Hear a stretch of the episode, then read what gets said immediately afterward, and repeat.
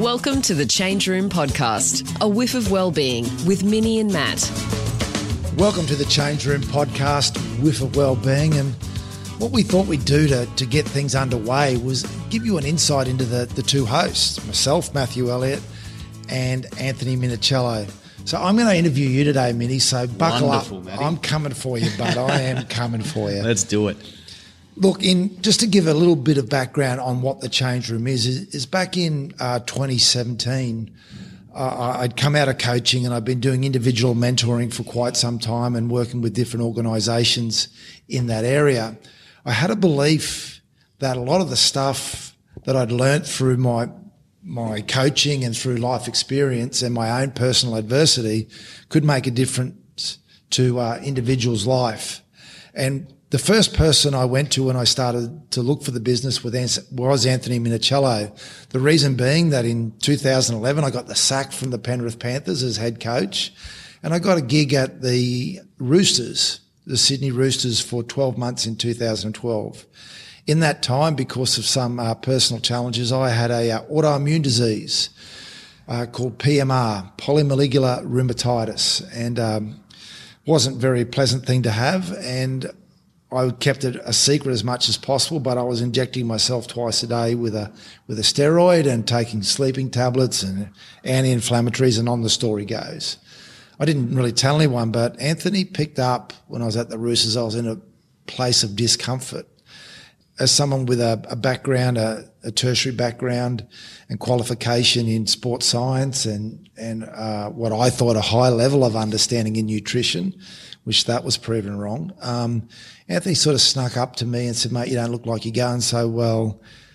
Have a look at these videos." And he gave me uh, some videos done by a lady called Sally Fallon, who's the head of the Weston A. Price Association. Weston A. Price was a doctor, uh, sorry, a dentist in the early 1900s. Anyway, uh, after doing my research on, I'm a bit of a science geek. I went away and looked it up. And even though what Anthony had shared with me completely, completely was in contrast to my education, the actual research, the scientific validation of what he was sharing with, with me was there. Pretty well hidden, by the way, but it was there. And lo and behold, I went, okay, I'm going to have a crack at this. And six weeks after uh, going through the process of following the, the dietary recommendations that Anthony had given me, or eating recommendations, I don't like to call them. Diet seems to have a lot of complexity chucked around it these days. Hmm. I was off nearly all medications. I can't say all medications because I, I, you know every now and then things would flare up. But 12 months later, I got tested, and the autoimmune disease has gone. I get tested every year for it, and it's still not there. So I, I think I could bring it back if I went back to my old way or, and my old behaviours, along with some of the stress that I decided to put into my life. So that's my long-winded inter- introduction of why I got Anthony on board to the change room. But I thought it was important to give some perspective as to why. What I've now learned after having thousands of people come through our program is Anthony's stuff doesn't just work on a grey-headed 50-year-old dude. it works on everybody. So, Anthony, thank you for joining me as uh, the co-host on the uh, the podcast of uh, the the Change Room.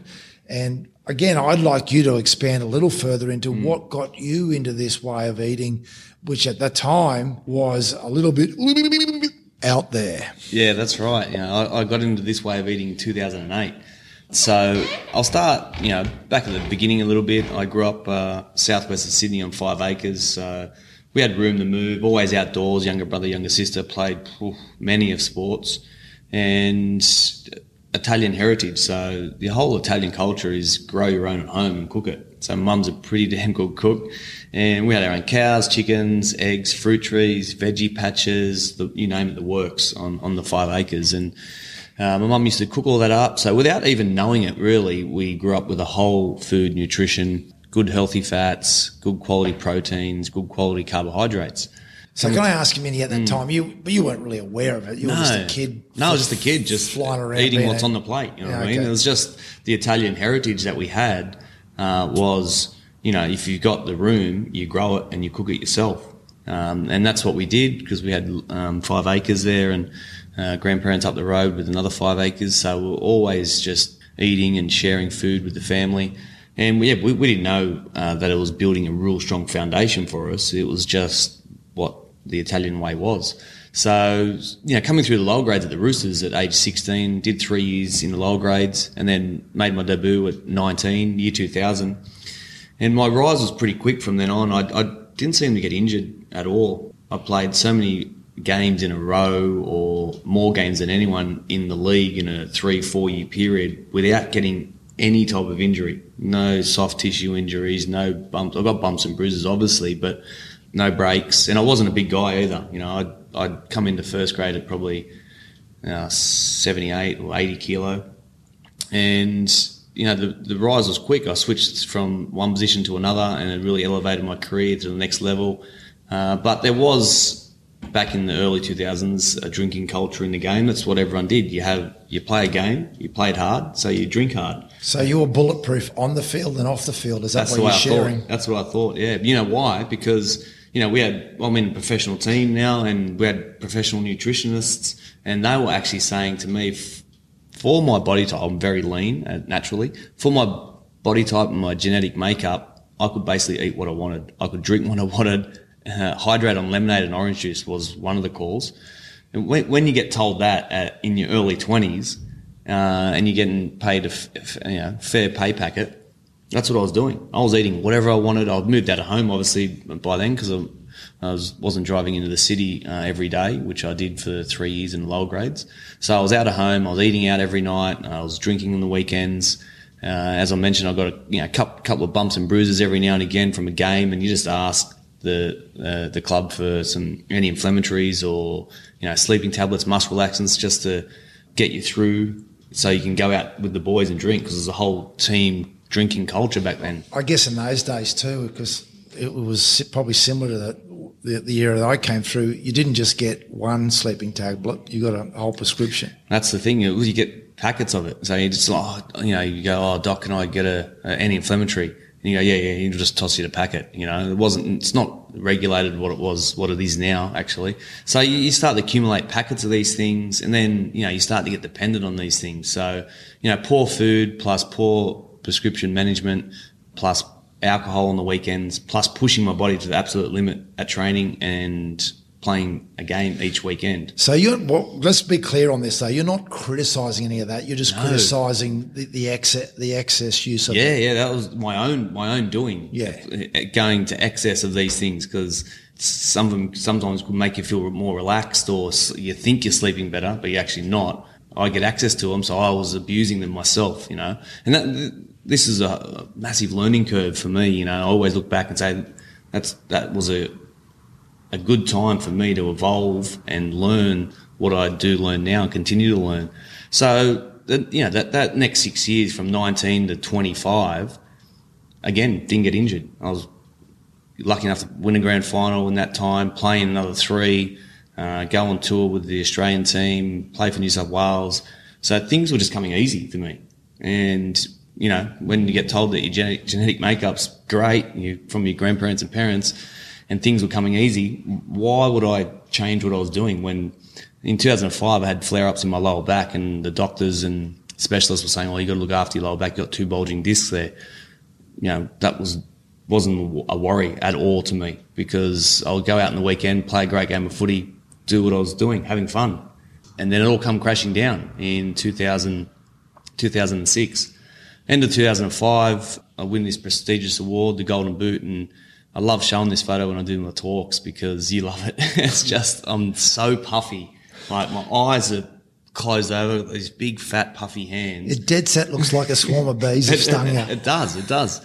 It- you know, and you know, I always look at that photo and just look at my face and go, "What the hell?" And I was supposed to be a professional athlete at the top of my game. The inflammation that was building beneath or within me was just out of control. The body was trying to give me signs of, you know, some gut issues, rashes, and back flare ups all the time. But I was just ignoring that. Um, my whole thinking back then was, "I'm, I'm sweet, mate, sweet. Just trick the mind. I'll, I'll be, I'm fine." I found that really interesting, Anthony, when you do share that. It wasn't just your back. You were talking about you had ulcers, you Yeah. were having a whole lot of different allergies to things, Mm. and your skin was flaring up. That's so interesting. Uh, yeah, so I had ulcers developing. I just had skin rashes just come out of nowhere. Uh, they thought I had food allergies. Allergies. I was wanting to get tested for this food, that food, and then I was on antihistamines daily as well. And 2006, I played the first six games, and I thought I had hamstring pain, so I just ignored it, kept playing. Uh, but by the time round six come around, that sort of sharp digging pain, which was nerve pain, uh, was increasing ever so slightly when I was at home, relaxing, trying to recover. But when I would warm up, that would fade away. So once I warmed up, like, yep, I'm good to go. Uh, I get selected to play in the Australian team for that Anzac Day test, but got ruled out of that game because I couldn't even bend down and touch my toes. I bend down and touch my knees before. Yeah, are you supposed to go further than that? yeah, that's it. Oh dear. that's what I thought. I'm sweet. I'm good. Um, but yeah, I was, I was, bending down and touching my knees before that pain would dig in. This is a knife jamming you in your right glute all the way down to your leg, pins and needles in your feet. He ruled me out and sent me to a specialist, got an MRI. I had a ruptured disc in my L5S1 without even knowing it. So where's that L5S1? That's your, your lowest disc in your lower back. Just before the tailbone, it's your first first disc down there. So your lowest disc, that was ruptured and it was just permanently hitting my sciatic nerve. And that's the pain I was experiencing. Uh, they said, look, you need to get an operation. So I thought, you know what, I've played more games than anyone in the league. Let's take a year off, have a break, and come back bigger and better. Although it was probably one of the first back operations in the league at the time, so I was in uncharted territory. Uh, but I, my mindset was like, yep, let's get it done and uh, have a rest, big, bigger and better in 2007. Come back, I'd get the operation. That, that pain immediately um, subsided, and I thought, wow, that's great. Started, I was running within six weeks. I didn't think too too much of it again, I was doing, hadn't changed anything in my lifestyle, still prescription medications and poor sleep, poor diet, uh, alcohol on the weekends. I played the first 10 games of the 2007 season and I'm doing two anti-inflammatories in the morning, two at night because, you know, there was an incision at that time. It wasn't keyhole in the, in the lower back operations back then. So I had, I had pain, which I was getting told was, just scar tissue because of the incision in the in the big muscle in the back, and you know the muscles have got to repair still. So I was doing, I was doing two anti-inflammatories in the morning, two at night every day, which I thought they were helping me, which weren't in the long run. Uh, so first ten games, get selected to play in the, the blue squad again, play game one, in camp for game two, and I uh, was actually it was three days out before the game, and we we're at Coogee, and we we're getting a team bus to go to ANZ Stadium at Homebush. And I literally just jump out of bed to throw my socks on and go down for breakfast. And I just hear this slight little click and bang, like my back goes into full spasm. And this time I experience nerve pain down my right leg, severe nerve pain down my right leg. I can't move. I lay on the floor and I ended up staying there for the next four hours. What, on the floor? On the floor, the, the team uh, at my room at the hotel and the team bus sails off with the team and I had to pull out of that game. And I managed to get myself up and go see the specialist again and MRI come back saying the disc above has done exactly the same thing. So you uh, ruptured that disc? I ruptured that disc. L4, L5 disc has done the same thing. And he asked me the question, do you want to come back and play a contact sport like rugby league? And I said, yeah, I'm 27. I, I remember that time because I was mm. obviously coaching against you. And I remember that time that even the media was saying that you're done. Yeah. You're done and dusted. Anthony Minichiello has to retire because of back injuries. Yeah. Yeah. So obviously media scrutiny uh, over the, the game and uh, myself was saying, yeah, look, that, you've had a great career. You know, just you might have to retire. But that wasn't in my thinking as yet. I was 27. I was, you know, 2005, I was the best player in the world and then injury, injury. I thought, no way. I'll, I'll get this operation again and, and just take things a lot slower and prepare my body in a better way. So I get the operation and I, I come out of that operation. I still had from that second operation, still had a slight impingement in my right glute, slight burning nerve pain, which, you know, the first operation that completely subsided. This one's still, still there. And the surgeon said, look, it's just a bit of inflammation around the operation. It will slowly um, calm down. And I think for the next year and a half, every single night, I these explosions of pins and needles in my right hip. And some nights I could actually scratch it and, and scratch the itch, and just oh, I was there for like five minutes just scratching my right hip. And other nights just I couldn't scratch it. You know, it was just burning and just explosions of these pins and needles. Um, and I was just like, you know, I didn't know what was going on. I, they, they told me that it was just from the operation, the inflammation around your joints. You got to let it heal. So I take the I take the recovery a lot slower. But again, I still hadn't woken up to diet, prescription medication, alcohol consumption, stress, sleep, all that type of stuff. So, what was a change? What was a wake up moment, moment for you with that? Well, again, in 2008, I. Oh, next year now. This is the next year. I'm, Geez, you're a slow learner, mate. I know, I know. How long does this I have didn't to get go it. on for? I didn't get it. It went on for no. Well, this is the year I, w- I woke up. This, This is the, the fourth year, right? this is the third year, but I have I have another injury in the fourth year as well. But so I, you know, I'm preparing for the uh, 2008 season. I'm still doing the same things, anti-inflammatories daily and all that type of stuff. And bench, I'm on the bench press, pushing out a rep and uh, twinged my nerve and pinching. Two hundred and eighty pounds. Uh, Yeah, it was big. It was Yeah. big weight. Yeah, big yeah, weight. sure. yeah, it was 20 kilo.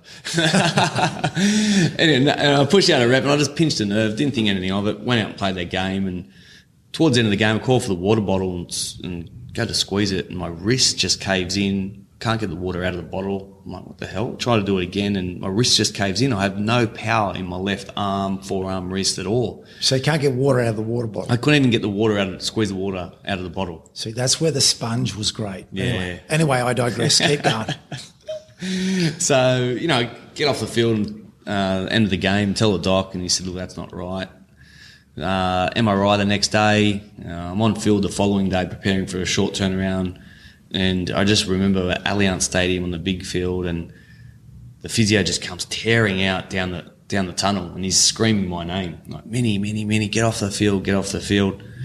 And I so I pulled back from the playing group, and I was like, "What's up?" He your reports just come back. You've got a significant disc bulge in your C5, C6 vertebra, which is in your neck, so mid neck, uh, one millimeter away from your spinal cord. That's what the MRI is showing. Any type of hit could put you in a wheelchair. So look, I'm taken back. I'm in shock. I don't, I don't know what to think. Jeez, that's know? heavy. you know, a million thoughts are going through my head because I've already had two back operations in my lower back. I had a smaller disc bulge in my mid back, and now I've got a huge disc bulge in my neck. So I'm just thinking, what the hell is going on with my spine, you know? And we're, yeah, we're just thinking, and we're just standing there, and I'm, I'm in a I'm in a daze basically.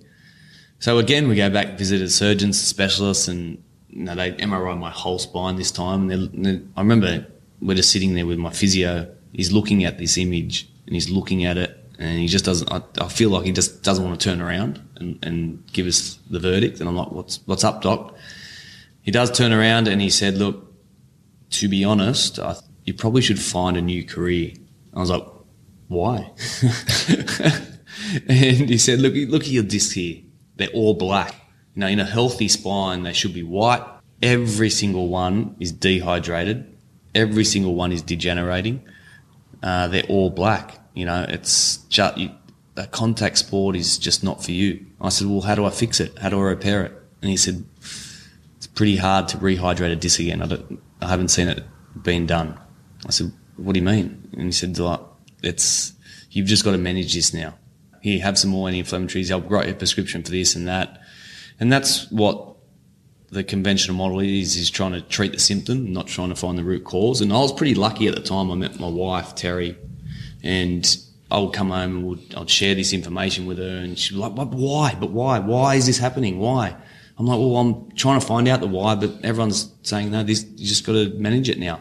And she prompted me and urged me to go and find answers to try and find out the root cause of of what was happening. So where where were you searching for these answers, Mini? Were they were they conventional medicine or were they, you know, with both really anything and anything anything and anyone that will give me a sign or some positivity around how i can repair my spine i went to countless amount of physicians trainers doctors um, specialists holistic practitioners everyone and i found one guy and someone gave me his number and i had it sitting in the car for two weeks i remember and i remember my wife jumping in the car and she said why don't you ring this guy aaron and i said oh he- he's a trainer and I've seen a million of them. She goes, just, just ring him. So I I gave him a call and yeah, he, he's basically changed the way I thought. This is the eye opening moment when I went and seen him and he said, so you're saying inspiration for you showed up on your on your passenger seat of your car.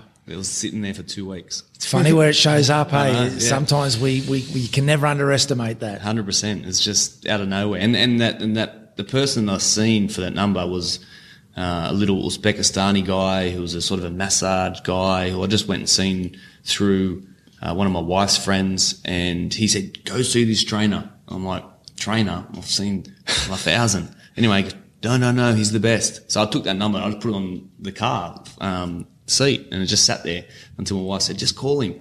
So I did, and uh, I'm sitting in getting a consultation, and he started asking me questions about my lifestyle, food, sleep, all different stresses, environmental toxins, and I'm like, yeah, yeah, yeah, just answering. I'm like, what's going on now? And then he assesses me physically as well. And he said, look, uh, if you're willing to make some sacrifices uh, with the way you, that you train, with some more functional type movement to get your foundation stronger, and lifestyle modifications, the body can repair itself if you allow it to, if you make make those sacrifices and do them consistently. So I was like, okay, I was invested in that straight away. Straight away, you didn't no questioning or Straight away, I, I, I was. what was what was the feel around that? Why? Because you've had people saying this to you before, I'm sure. So what? What about what Aaron shared with you got you? It was just simple. Like he was talking about food and the power it has on healing and the quality of your produce, and then I, then, it hit a chord because I started to think, hang on a minute, this is the way I ate when I was a kid. You know, this is what this is what we did when I was growing up, and I'm like, I didn't have any injuries when I was growing up. I didn't have any injuries when I first made first grade, but actually, I moved out of home then, and it took five years for the deterioration. And he was explaining that's what happens. You had a real strong foundation. You've lost that foundation, but you can get that foundation back. So the, just the way he spoke and his demeanour and his knowledge around it all was pretty phenomenal. So what he was telling you to move back home. Yeah, no, no. Well, it was, it was a bit far for me at the time because I didn't want to make the drive. The M5 wasn't what it was now. um, so he, he, just started talking to me about preparing food.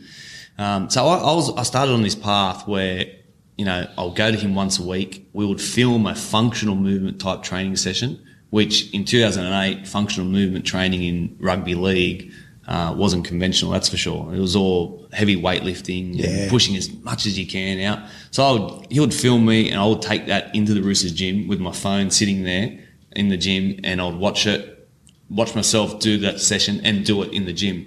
And all the the club was like, "Well, Mini's doing all this weird stuff over in the corner. Let's just leave him alone because he's been injured for the last three years." You know we Let still say that about you, don't you? yeah.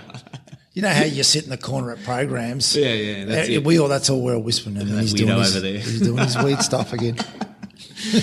Yeah, so I started doing all these functional movement trainings, cable, one-legged, dumbbells, you know, and it wasn't heavy. It was just trying to build up more of a core foundation, more functional type movement that lead, led me into getting back on the field. And I thought I was on the right path. 2009 rolls around. This is my fourth year now. And round two down in Canberra, and I do all my ligaments in my ankle, syndesmosis, so the three major ligaments that hold the two bones together. And the rotation force was so big that I had a spiral fracture under my knee in the smaller bone, the fibula, out Oh. for 22 weeks. Ouch. Coming off contract, out for 22 weeks, fourth year in a row. See, no one ever remembers this about your career because Hmm. of, because you know we always we talk about the 300 games you've played, but this makes this a story even more astonishing when you share what you're sharing now. Yeah, so I, I go through. Yeah, this, it, well, this was a this was a learning curve for me. Now, now I look back, it's like that was a wonderful time in my life because I met my wife. She pushed me to find answers. I went and found answers, and now this is how I live, and this is why I've got my four steps with nutrition, which I'll share soon. Um, and I evolved through that time into more of a leader as well. So um, it was a wouldn't say at the time a wonderful time, but it was a character building time for me and more of a leadership building time for me. So coming off contract and the Roosters, we had a great relationship, both the club and myself. They offered me a one year incentive deal, match payments, and I went, yep, I'll take that. And this is when I started to dive into the research around food and what Aaron was sharing with me about the power it does have in decreasing pain, inflammation, and the body naturally wants to heal if you allow it to, if you give it the right foods.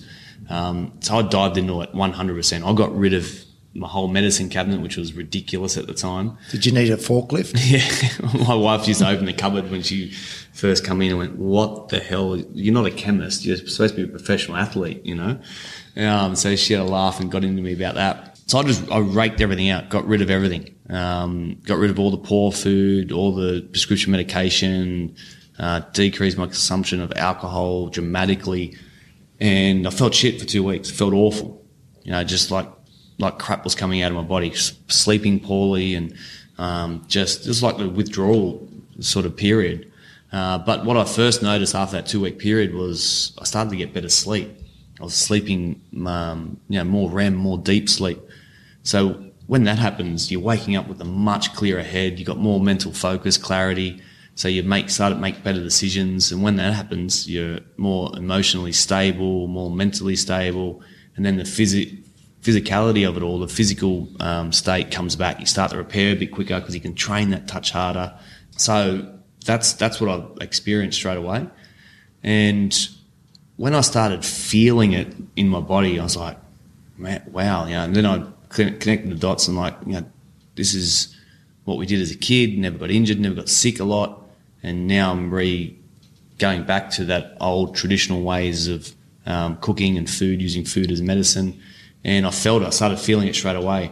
And 2010, I go on and play like the next five years without an injury. And now with my talk, I have four simple steps that I share with uh, people when I when I when I talk about this. Is the you know the source of your food, the process of your food, decreasing our consumption of grains and processed carbohydrates and crap food, and then number four is intermittent fast. And you know, if I go back to step one, the source of your food, why that is so important, it, it's pretty shocking to see when you dive into what's happening with our food system. Animal products, plant products. For example, you know, my uncle used to own a chicken farm back in the day, and they're actually not farms when they when they grow too big. They're actually factories.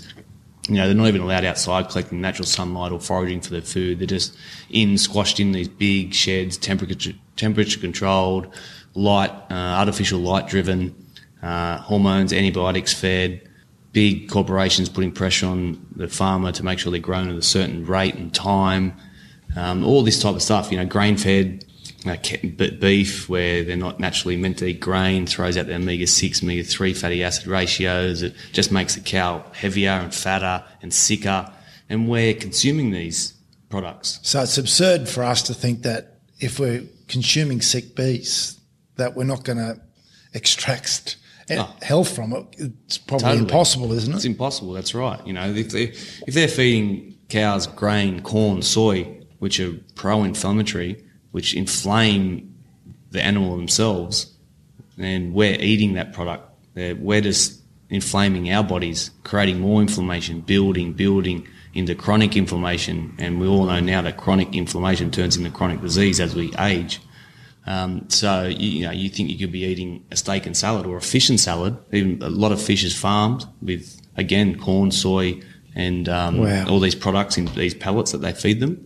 So you could be eating a fish and salad and think you're eating a good piece of protein, which is not going to elevate blood sugar, but that fish has been fed corn, soy, grains, which again, you're elevating blood sugar with a piece of fish, which so, you don't think you are. So, so, so many of us go out there with a good intention to, you know, yep. get good fish and salad, but really, if we don't know the source of that food, correct, you know, where we could be walking into a poo sandwich. Hundred percent, and that that's why step my step one. That's why it's step one. Get to know the source of your food. How do we do that?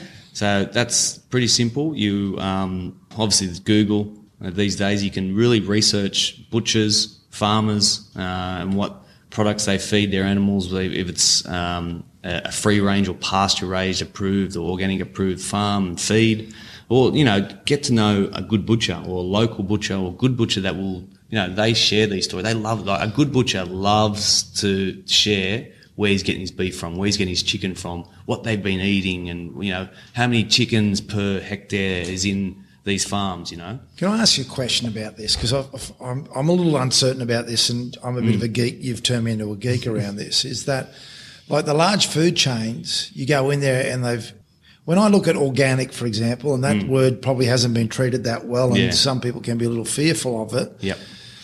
Can we get good product from from there, or or am I wasting my time going into there? I try not to shop at big food chains.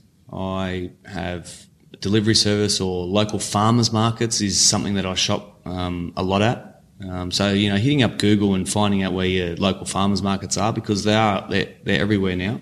Where local farmers, localized farmers come in, um, and that's what you want. You know, even with your fruit and veg, you know, it's that's a whole nother rabbit warren as well because again, mass produced production of our plant foods is happening now because we want everything fast and quick. Yeah. You know, regenerative farming and sustainable farming is small crops and rotating those crops around. So you have, you know, four crops, you rotate from one to two to three to four. And by the time you get back to crop one, that soil is regenerated and vibrant. And that's what gives our nutrients to the plant, plant to the fruit or veg. That's not happening anymore with these mono, big monocrops and when you have these big monocrops that are just farm farming one sort of source or massive amounts of um, certain plant foods, then that invites the insects and bugs that come in. Now they have to be heavily herbicided, pesticided, insecticided, and we know all those insecticides and herbicides and Roundup they all leach into our food. So again, we're getting more toxins in our body than ever before.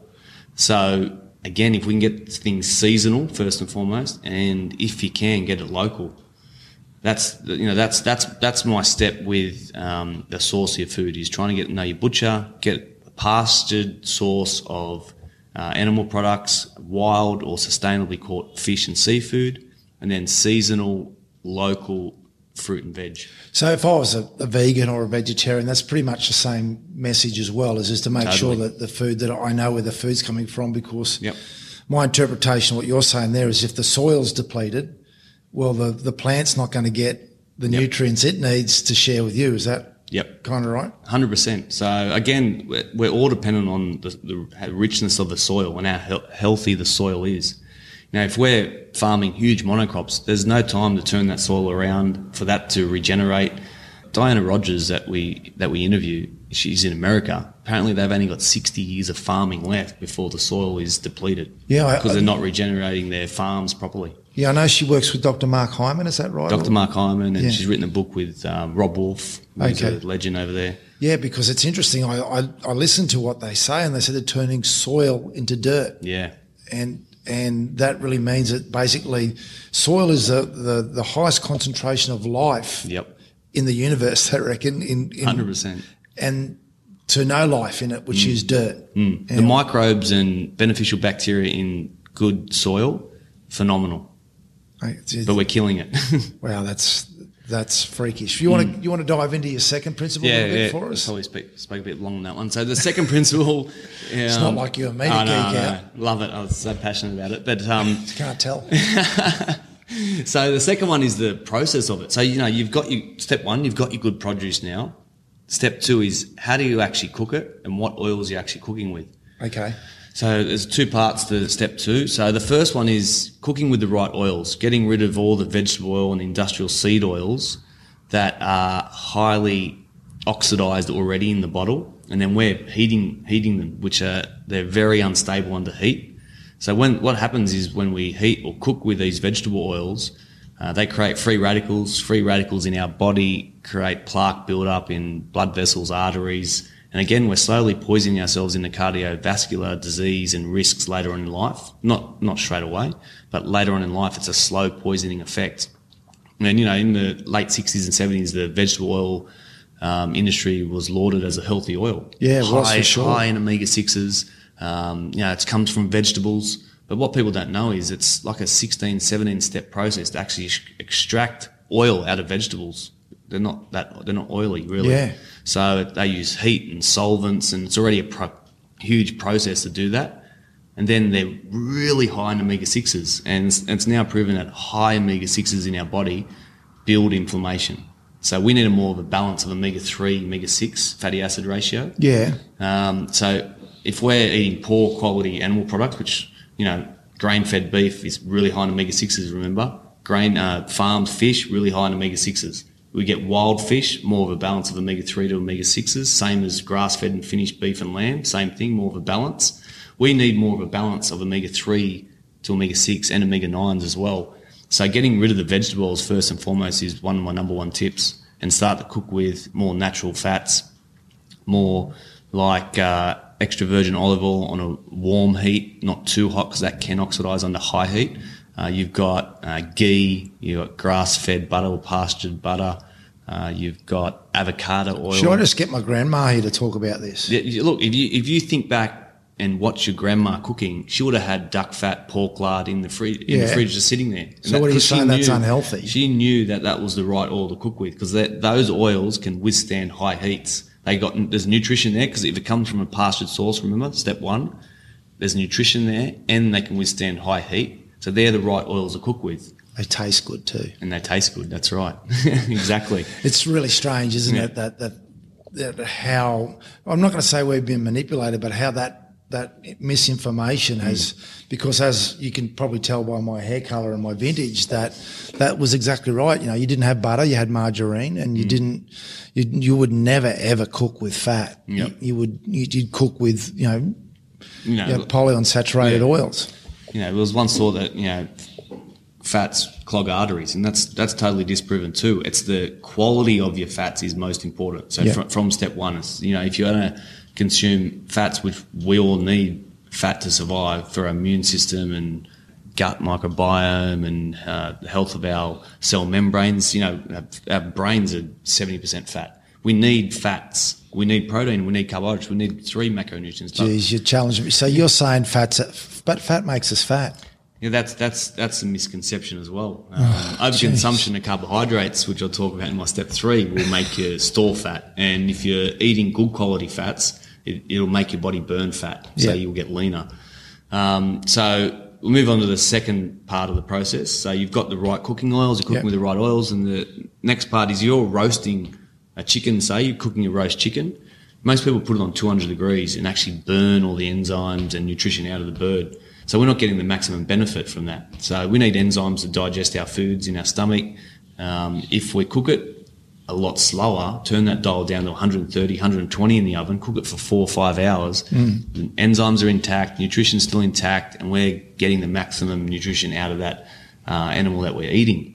Uh, or get a slow cooker. I've always encouraged people to get a slow cooker. You, you throw it in, you hit low, you press go, and you walk away.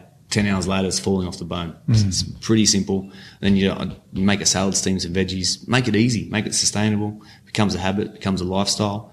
So that's the next part of um, the process is just turn your dial down if you're, if you're roasting. If you're frying, cooking with the right oils and leaving it pink in the middle of beef and lamb, so you've got nutrition there still intact. And step three is to decrease our consumption of those highly processed foods, grains, processed carbohydrates, and yeah, decrease your consumption of, of, of bread if you can. Yeah, like you know, I, I don't limit it 100% because you can't. There's always an enjoyment. Who doesn't like a toasty or piece of bread with butter on it or something like that? But you know, if you can work towards having a strong foundation at home, and then when you're out, you enjoy life. You know, everyone has a different uh, balance, uh, but my balance is probably about 90-10. If you get up to 80-20, you're doing really well. Okay, that that makes a lot of sense. So what's Yeah. what's your last one? Last one is the intermittent fast. Um, Oh, yeah, just prior to going to that, it's just if you decrease your consumption of processed foods, you rebalance blood sugar. So if you're eating six, seven times a day, which the conventional model is Yeah. is to do that, and if you look at the food pyramid, it's high in grains. You've got to have whole grains as your number one source. You know, you're elevating blood sugar uh, really high after you eat these types of foods. So if we can rebalance that, um, that means decreasing our consumption of those processed foods and eating step one and step from step one and step two. A lot of good plant foods, good palm sized piece of protein, some bone broth in there, all that type of stuff. You'll you'll have a more stable blood sugar, more stable energy throughout the day. So you're not dependent on uh, coffee or you're not dependent on an afternoon nap and all that type of stuff. Um, so which is which we find straight away you know, people decreasing their uh, high blood sugar and more, rebalancing that, which we've found uh, to be the first port of call. That's what happens straight away. Uh, so then, and then step step four is the intermittent fast, and that ties everything in because we've been conditioned by a lot of big corporations that breakfast is the most important meal of the day and we've got to eat six, seven times a day. And it's just not the case. You know, we, we as, I, as I just talked about blood sugar, um, if you're eating six, seven times a day, your blood sugar is going up and down, up and down, dips and peaks, and you want more stable um, energy. And the body has two energy systems. One's sugars, that's carbohydrates, so digested as sugar, and the other one's fats. But how do we get into fat burning mode if we're eating seven times a day and, and naturally we're sleeping a lot less than we were 100, 100 years ago? We can't. We don't. We don't. The way we can do that is follow the first two steps or follow the first three steps and then intermittent fast with the fourth step where you're giving your body a chance to burn up all the sugars and the body switches, it doesn't go into starvation mode, it switches to burning fats as a primary fuel source. And that's like a premium fuel source. Once you get into fat burning mode, sometimes the switch will be hard because you've been a sugar burner most of your life. Once you do it regularly, the switch is really easy and you become so clear and focused and you get, you just got all this natural energy that just comes out because the body is naturally in repair mode. So, you know, when we're in a faster state, that's when the body goes to repair, regeneration, and healing. And when we're in an eating state, when we eat, the body, a lot of the body's energy turns to digestion, you know, blood sugar regulation, insulin production, getting the sugar out of your blood, pushing that out. It's a lot of, lot of stuff going on. So we can give ourselves a break, at least 12 hours a day, which is quite easy. 12 hours a day, you give your digestion a rest.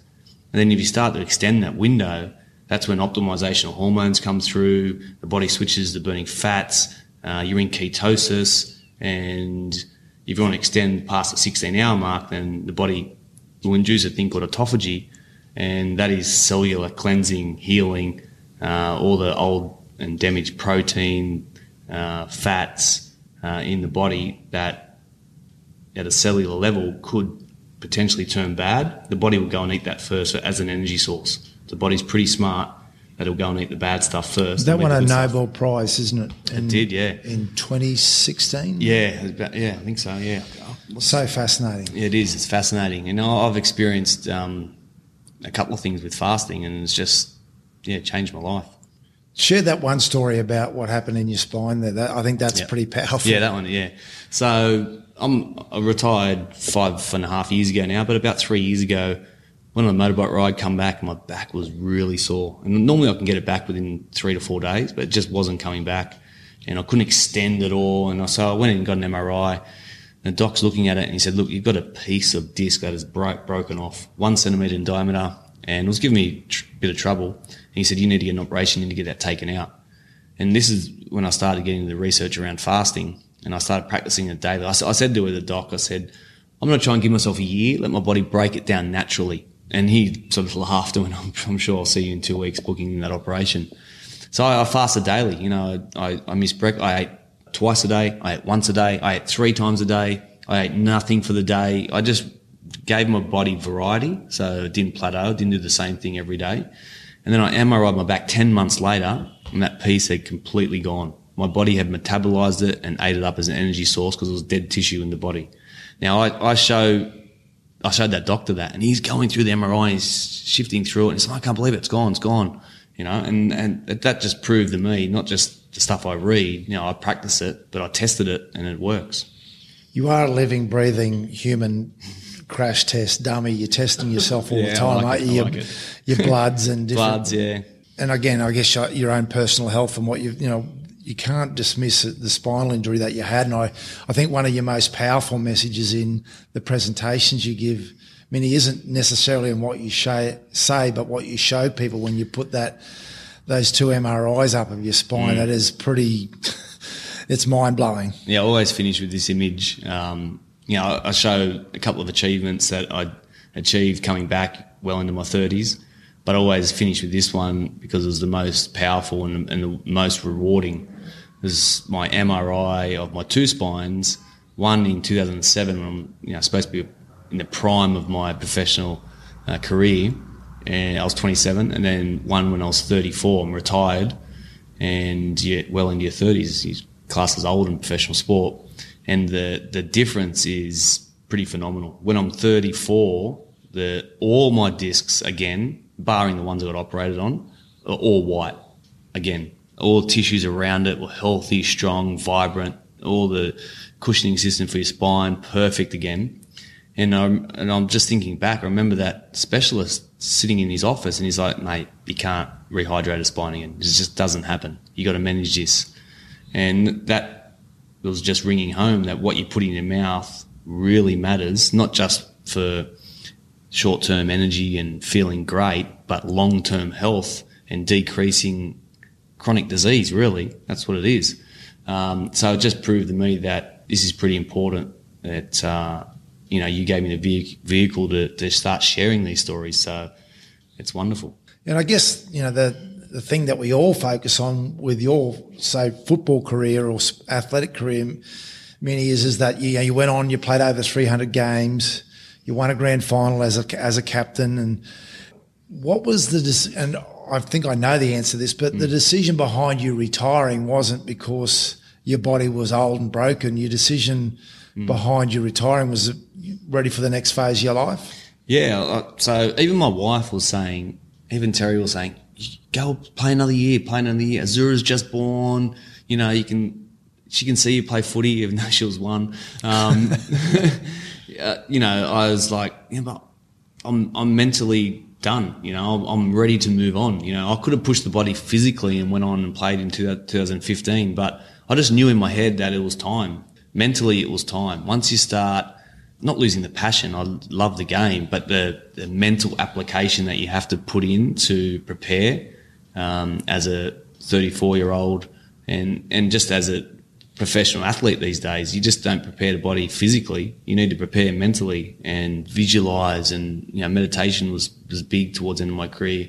You got to spend more time with yourself. And I just had a brand new daughter. I wanted to spend time with the family, and I I, just, I, I knew it straight away from preseason in 2014. Azura was just born in December. I got back in the preseason in January, and I'm like, I think this is it. i have got the feeling, which I thought I'd never have. I had the feeling straight away, and I sat on it for a long time. Spoke to my wife and family about it, and uh, with six weeks to go on the comp, I, I announced it. Yeah, man, and like I think that that clarity in in your own behaviour has certainly spilled over into the people that we present to because we've seen so many changes. Mm. Those simple four processes that you have for eating, if you just remind them for us really quickly again. Yep. Step one is the source of your food. Step two is the process of that food. Step three is the decrease all the crap and processed carbohydrates. Step four is the intermittent fast.